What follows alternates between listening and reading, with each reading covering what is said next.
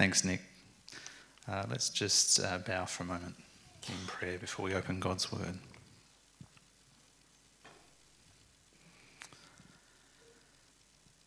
Father, we thank you for um, what we've already been able to share in this morning, in, in worship together of your great name and of your great gift of your Son.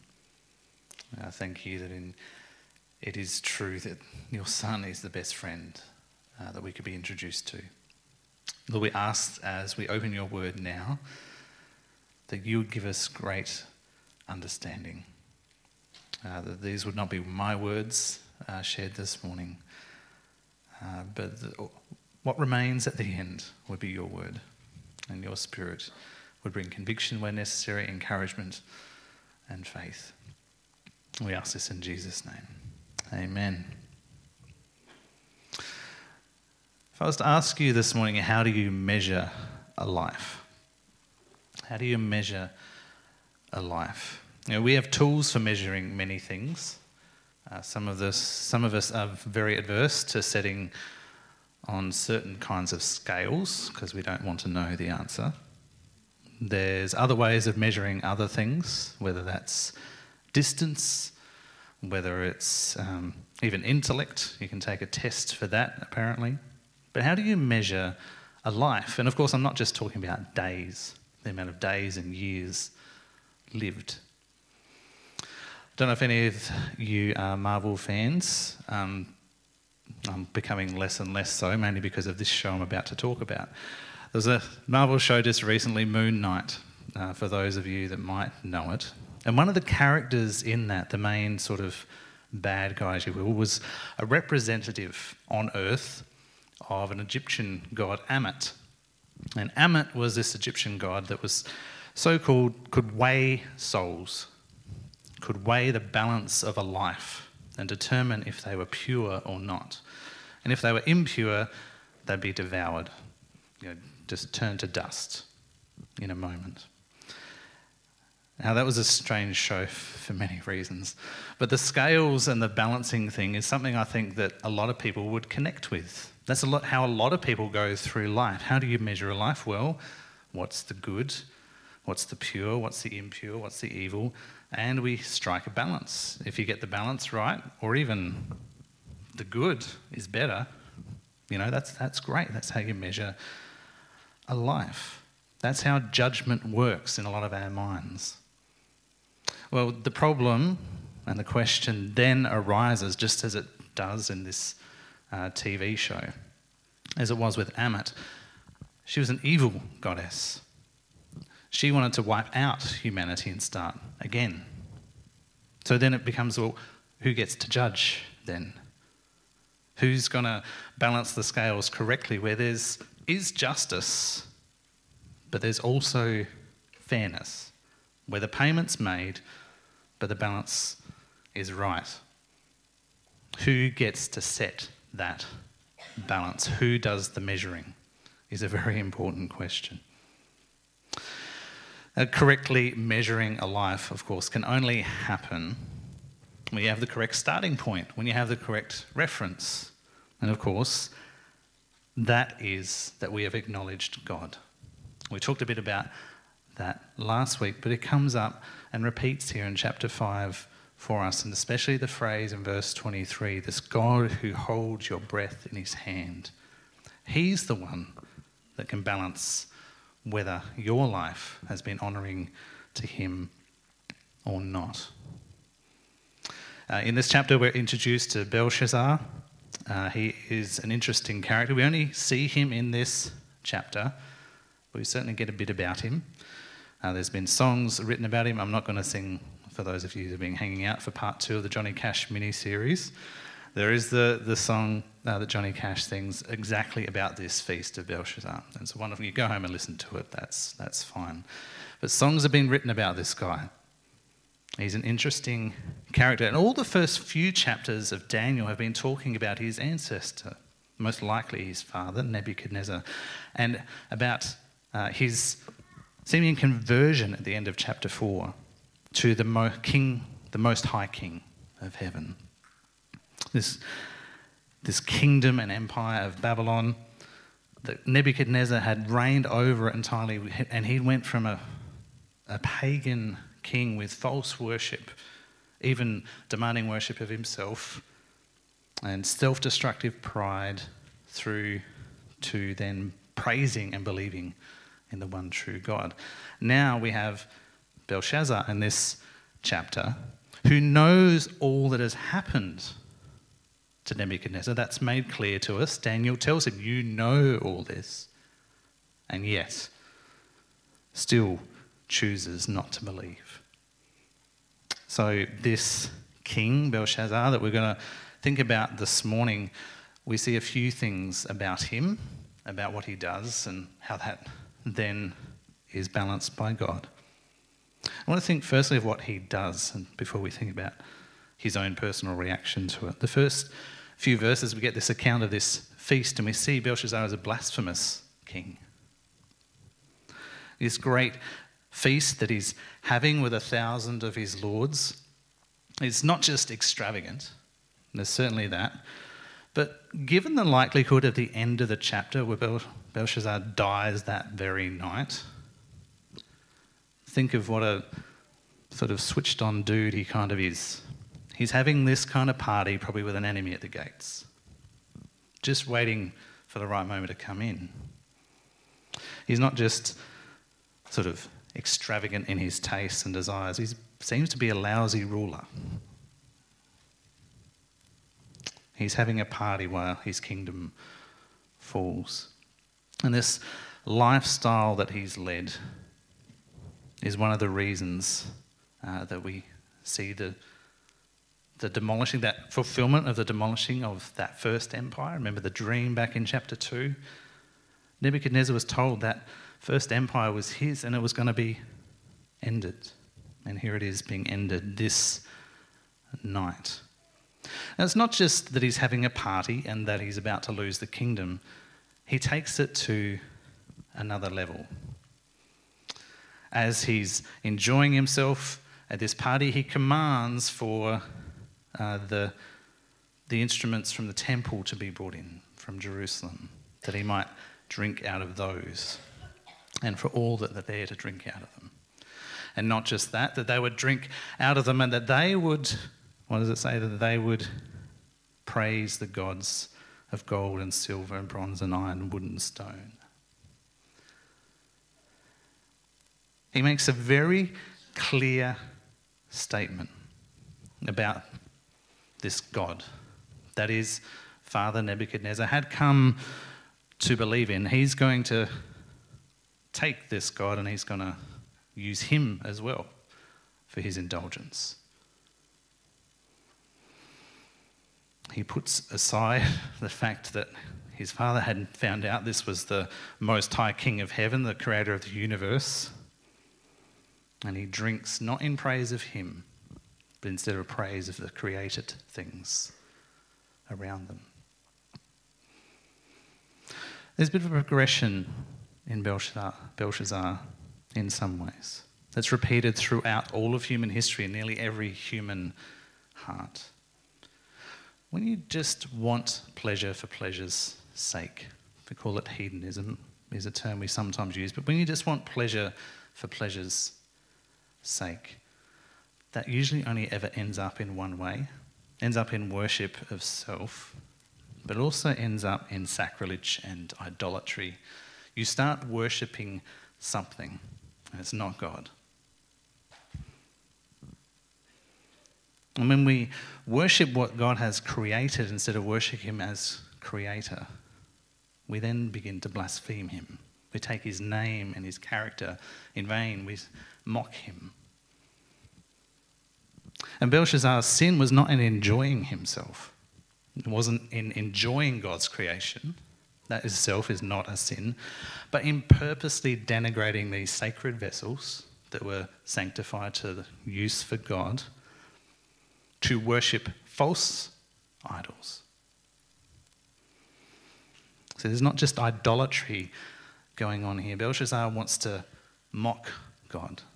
He wants to, as we would term it, blaspheme God.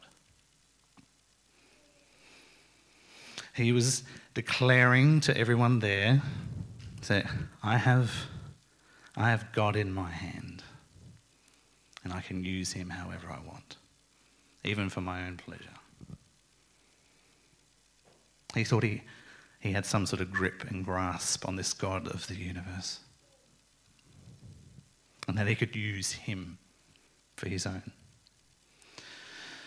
He's sending that message to all that are in attendance. He, he wants you know, glory for himself in a way. But most of all, he's making everyone complicit in this as well. Everyone else is joining in. There's nothing much sacred to Belshazzar here, is there? You read through just a, a verse or two of this man and his character, and you realize there's nothing much sacred. He's got wives and concubines. He's partying while the empire that he's ruling is falling. He's taking the sacred elements of one nation's religion that was in his own kingdom, had been said to be worth something, and he was denigrating it to worship false gods. All that mattered to him was his indulgence.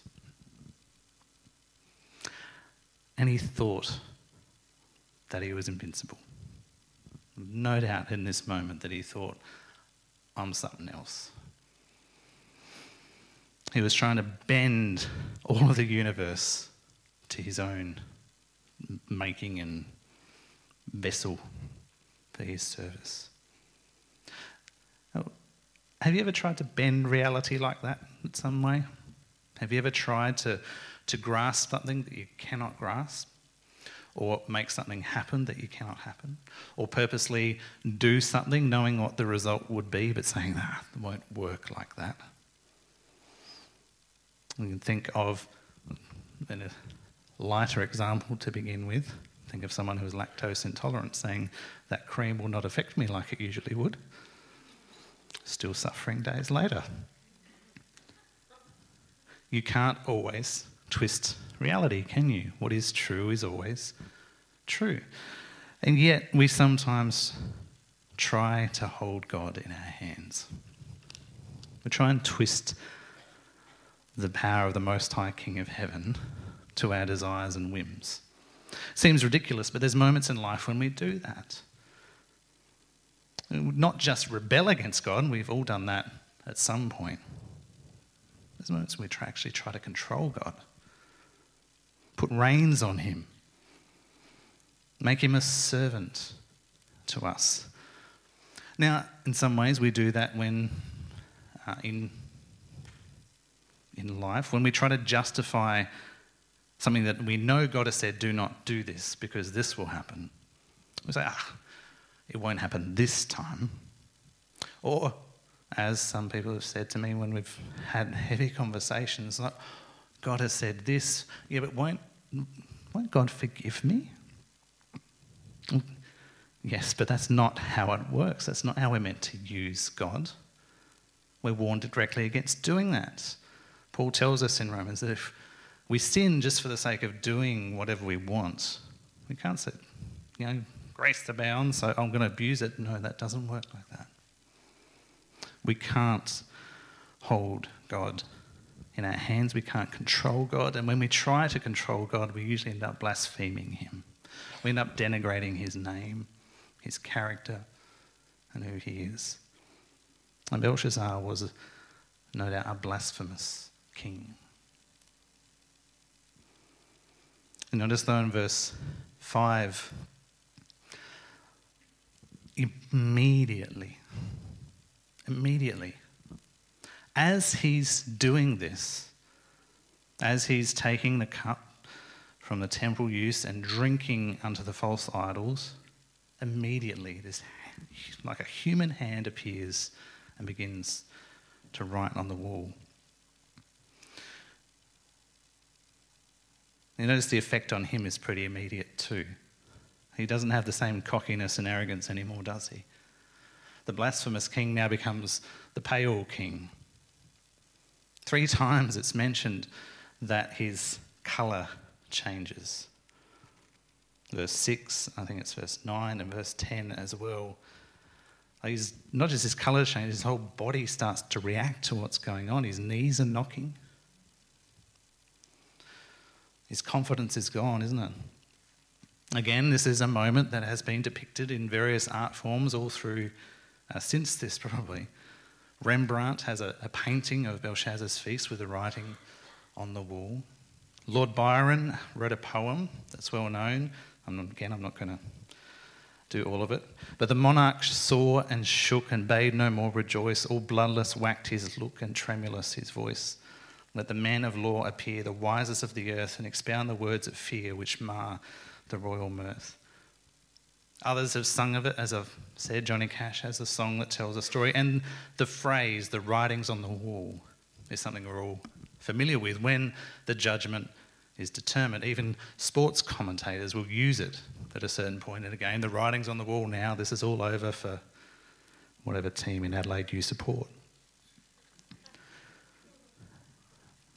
It seems like this is something we can grasp. This is something humanity looks at, this story of Belshazzar, and even his reaction, and go, oh, yes, there's moments like that when it becomes clear that something is not right. Now, Belshazzar's reaction, although he doesn't know exactly what it says, he knows it's not good news. And all, all who live lives like Belshazzar has lived, who ignore God all the way through, all are usually sickened and shocked when he actually turns up. John Lennox put it this way The God that Belshazzar didn't believe in existed, sorry, the God that Belshazzar didn't believe existed had broken through his feeble defenses and finally gained the king's undivided attention. It must have been terrifying for him to discover in this way that the God he did not believe in was the God who was there. And just like Nebuchadnezzar before him, when something happened that he didn't understand, he sought out the wisdom of those around him to give him an understanding, a, a definition of what was going on. And it's only the, the intervention of the, the queen, most likely his mother, who tells him about Daniel and his reputation. I said it's a familiar story, even in the bridal world. The phrasing is familiar. It might even be a familiar sense of, I've had that moment. And there's, I suppose, a point that I want to get through this morning, especially if you were here last week as well. Would you rather have a moment like Nebuchadnezzar or a moment like Belshazzar? Would you rather have a, a time of humbling where you realize you must turn your eyes to the one true God and put yourself under his hand? Because if you don't put yourself under God's hand in that moment, you'll have a moment like Belshazzar where you will be weighed. Daniel enters the story,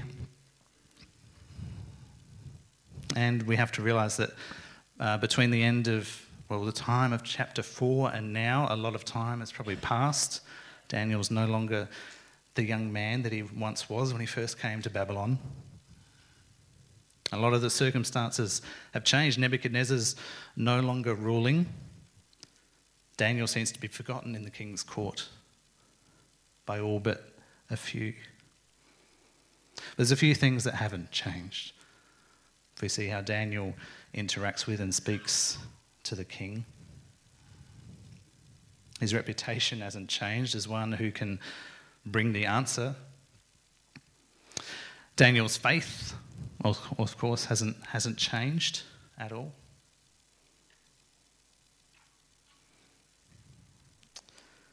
Now, this writing on the wall is something that Belshazzar is desperate to have interpreted.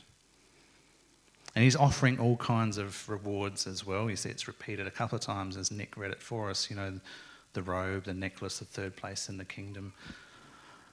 Again, very ironic to be offering that, knowing what's going to happen that night. a meaningless gift in some ways. He's the third place in my kingdom. You have it for about two hours. None of these things are going to tempt Daniel, not just because he knows the end, but because that's not ever what he's been after. He's only interested in sharing the message that God needs for Belshazzar to hear. And this was a message of uncompromising, straight truth, of judgment. And he provides the reasons for it as well. And he lists off, before he even gets to the writing on the wall, he says, You know all this, is one of the phrases he used. So Belshazzar's pride is an exact evidence that he hasn't learnt from his father's lesson in pride. His, his blasphemous use of the vessels in the temple, his worship of false idols with them.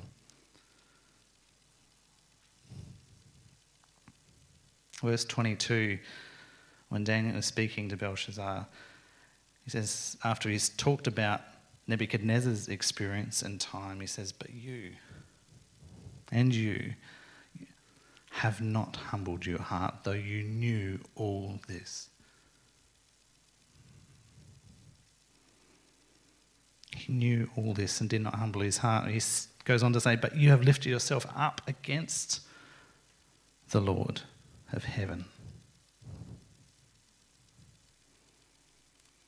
He's decided that he would use the God of heaven and somehow, and somehow use him as an instrument of worship for his false gods, the gods of creation of wood and fire and stone.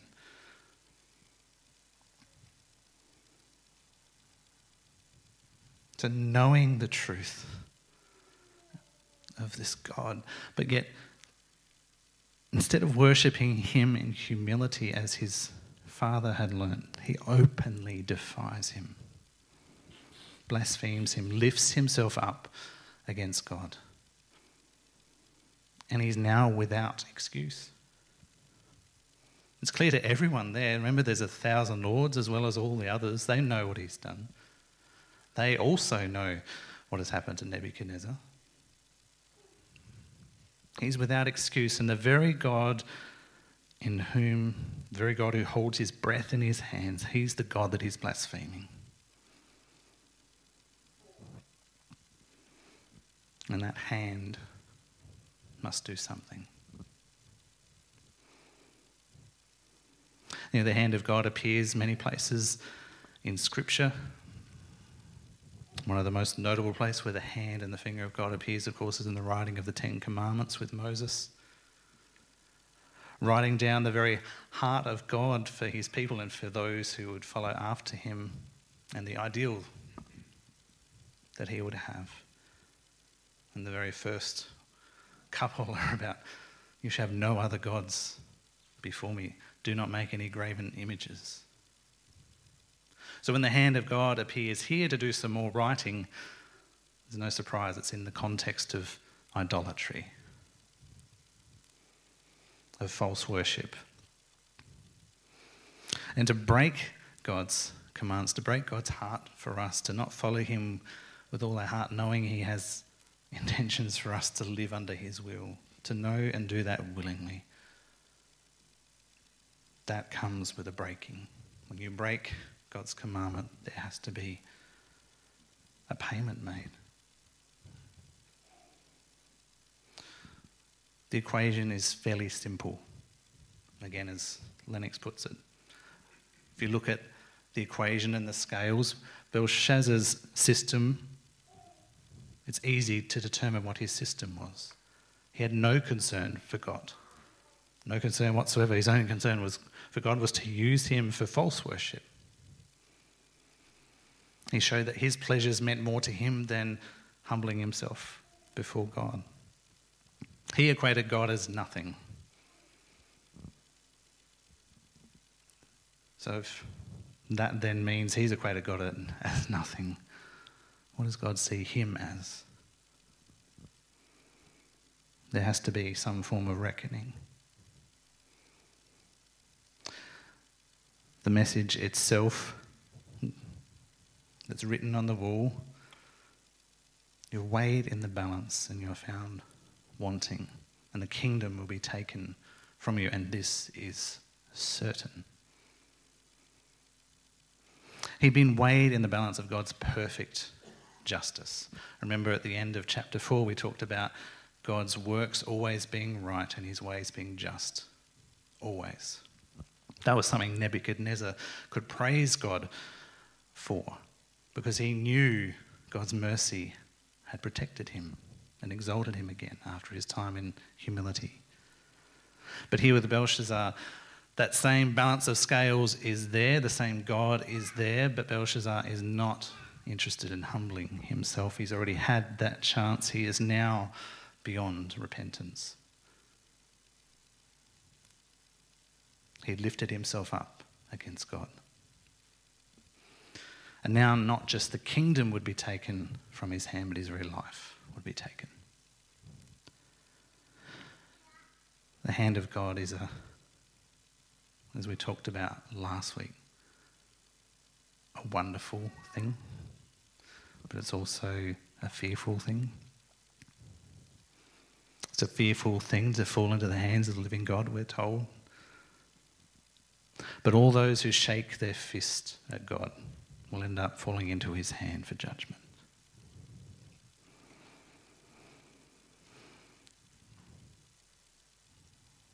And Belshazzar's story is a sobering one because it ends with that very night he was killed. The kingdom is handed over to Darius. There's so much that this story teaches us. If we had hope and wonder at the end of Nebuchadnezzar's story, that even the most proud on the earth could be humbled and then praise God and be returned and have a relationship with Him. we look at Belshazzar and go, how dangerous it is to not listen to warning, to not listen to the voice of God, to not subject yourself under the hand of God.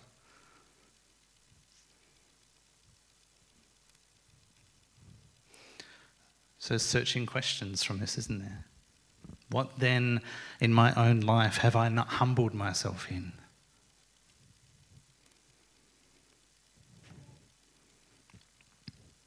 Where have I not put myself under God's hand? What do I know about God? And sometimes that can be a very small amount, and that's fine. We're going to spend all eternity figuring out the wonderful nature and character of God. But what do I know about God that is true and how it relates to me and my life here? But what do I know that I've actually just suppressed or ignored? or mocked. There's various moments in life where God puts his hand on something, puts his finger on something in your life. Those can be moments of great humbling and suffering and pain at times as we acknowledge we, yeah, we have, we have failed. We've let, not just let God down, we've broken his commandments and we've failed to love those around us as well. Those moments can be incredibly hard.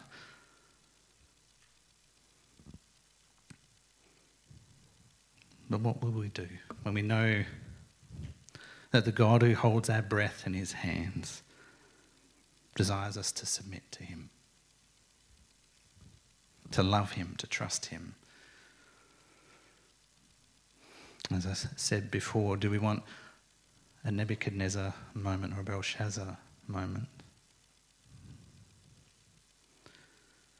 And of course, we've got two people in this passage that poles apart in some ways. But you notice they have similar Babylonian names. So Belshazzar and Belteshazzar, as Daniel was called, very similar names. And Belteshazzar, as Daniel was called, and Bel Shazar. That sort of means Baal protects my life, Bel protects my life. The main god of, of Babylon at the time, Bel or Baal, that's the one that protects my life. Daniel's name, on the other hand, his, his Hebrew name means God is my judge.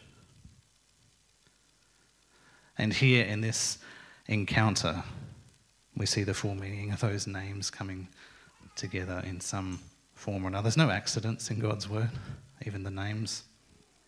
That night in the, the banquet hall of Belshazzar, Bel, or Baal, did a terrible job of protecting the life of one of his faithful followers. Absolutely horrible job. Did not protect him at all. And God was proven to be the judge of all, the one who would weigh everything and balance everything perfectly. Two men with somewhat similar Babylonian names, but very different identities. One who would choose his whole life to live for himself, and the other who lived his whole life submitting himself under God's hand, even if it meant being a captive in a foreign place. The contrast is stark between these two. But we're not meant to be impressed by the status of a king. We're meant to value what God values. We're meant to value the faithfulness and the consistency and the, the wisdom that we see in Daniel, but what is he trusting in most of all?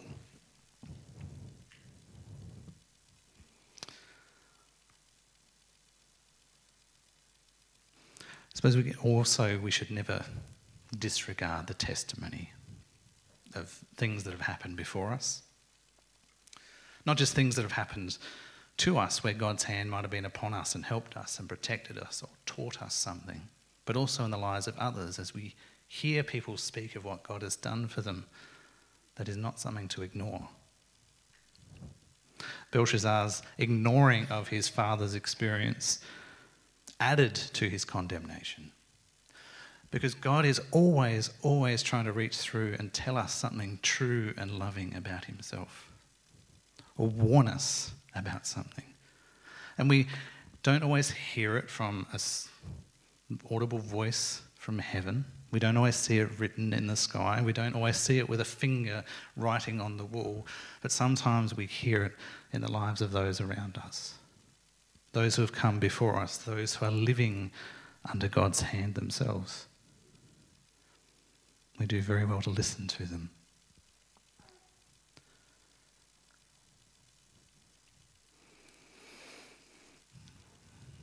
So Belshazzar here is weighed in the balance. And he's found wanting. And he's found wanting because he's gone against God. He's chosen his path. And he'd acted that way against evidence, against testimony.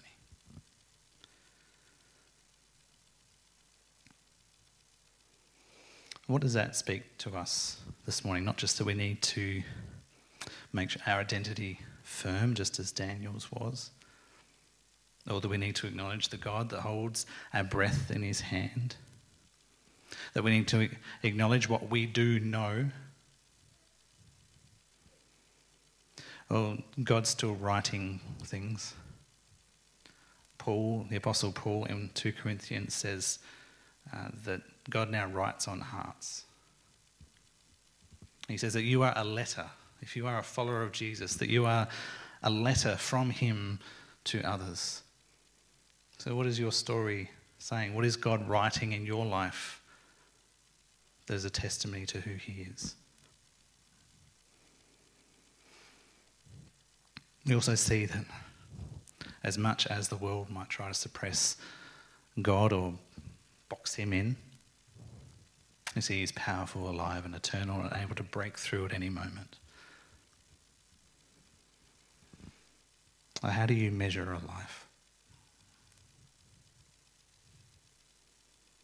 Well, it depends on which cup you want to drink from, I suppose. Belshazzar chose a cup of pride and rebellion against God. And we so often sometimes do the same, just toasting to ourselves.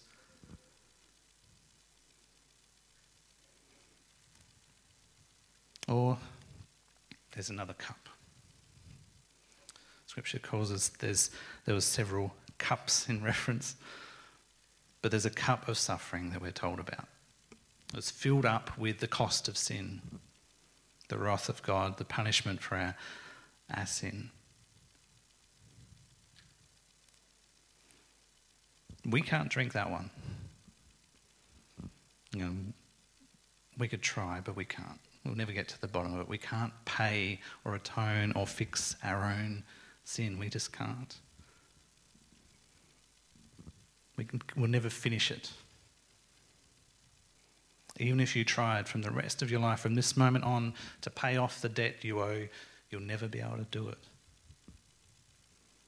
But there's someone who took that cup and drank it to the last dregs, to the last drop, fully for us. And that, of course, was, was Christ. And again, there the scales are perfectly balanced.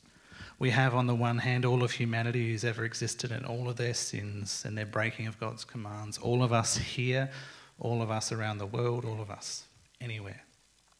All of that sin needing a payment and us not being able to pay for it. But yet, here at the cross, the scales were balanced, where God set it right, putting everything on Jesus, which wasn't fair by any means, but somehow in God's system, entirely just and perfect. And God's the way God measures a life is never there's no mistakes. He knows the heart, he weighs the balance, not of good versus wrong. Not of good versus wrong, but of humble, simple faith that lives under his hand, believing he is the creator of the universe and that he sent his son for me, versus a heart that is proud or defiant or choosing not to acknowledge God. So the only question that truly remains, if you think of your life and measure your own life in this moment, you think, there is something not finished. There's something I can't complete. There's something I can't pay for. There's only one place it can be finished. There's only one spot that can be all done with and measured out and the balance put in order where we can be right with God and have our sins forgiven, and that is to put our faith in Jesus and what he's done. To acknowledge the God who, in, in his hand, he holds our breath, longs for us to be in his hand forever. Let's pray.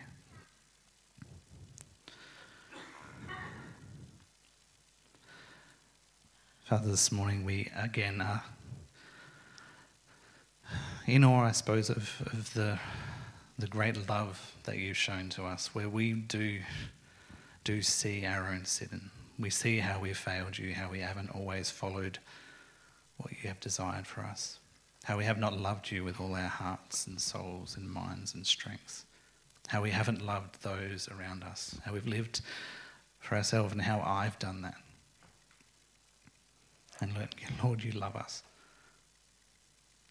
And you give us opportunity to turn to you, to put ourselves under your hands so you can lift us up. Lord, we thank you this morning for your Son who has come and taken all of our sin on himself. That he has died to pay that price that we couldn't pay. Lord, thank you for the new life that we can have in him.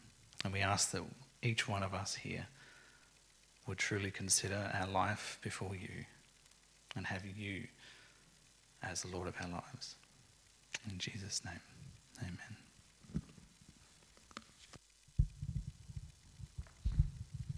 Thank you, Luke, for that challenging message.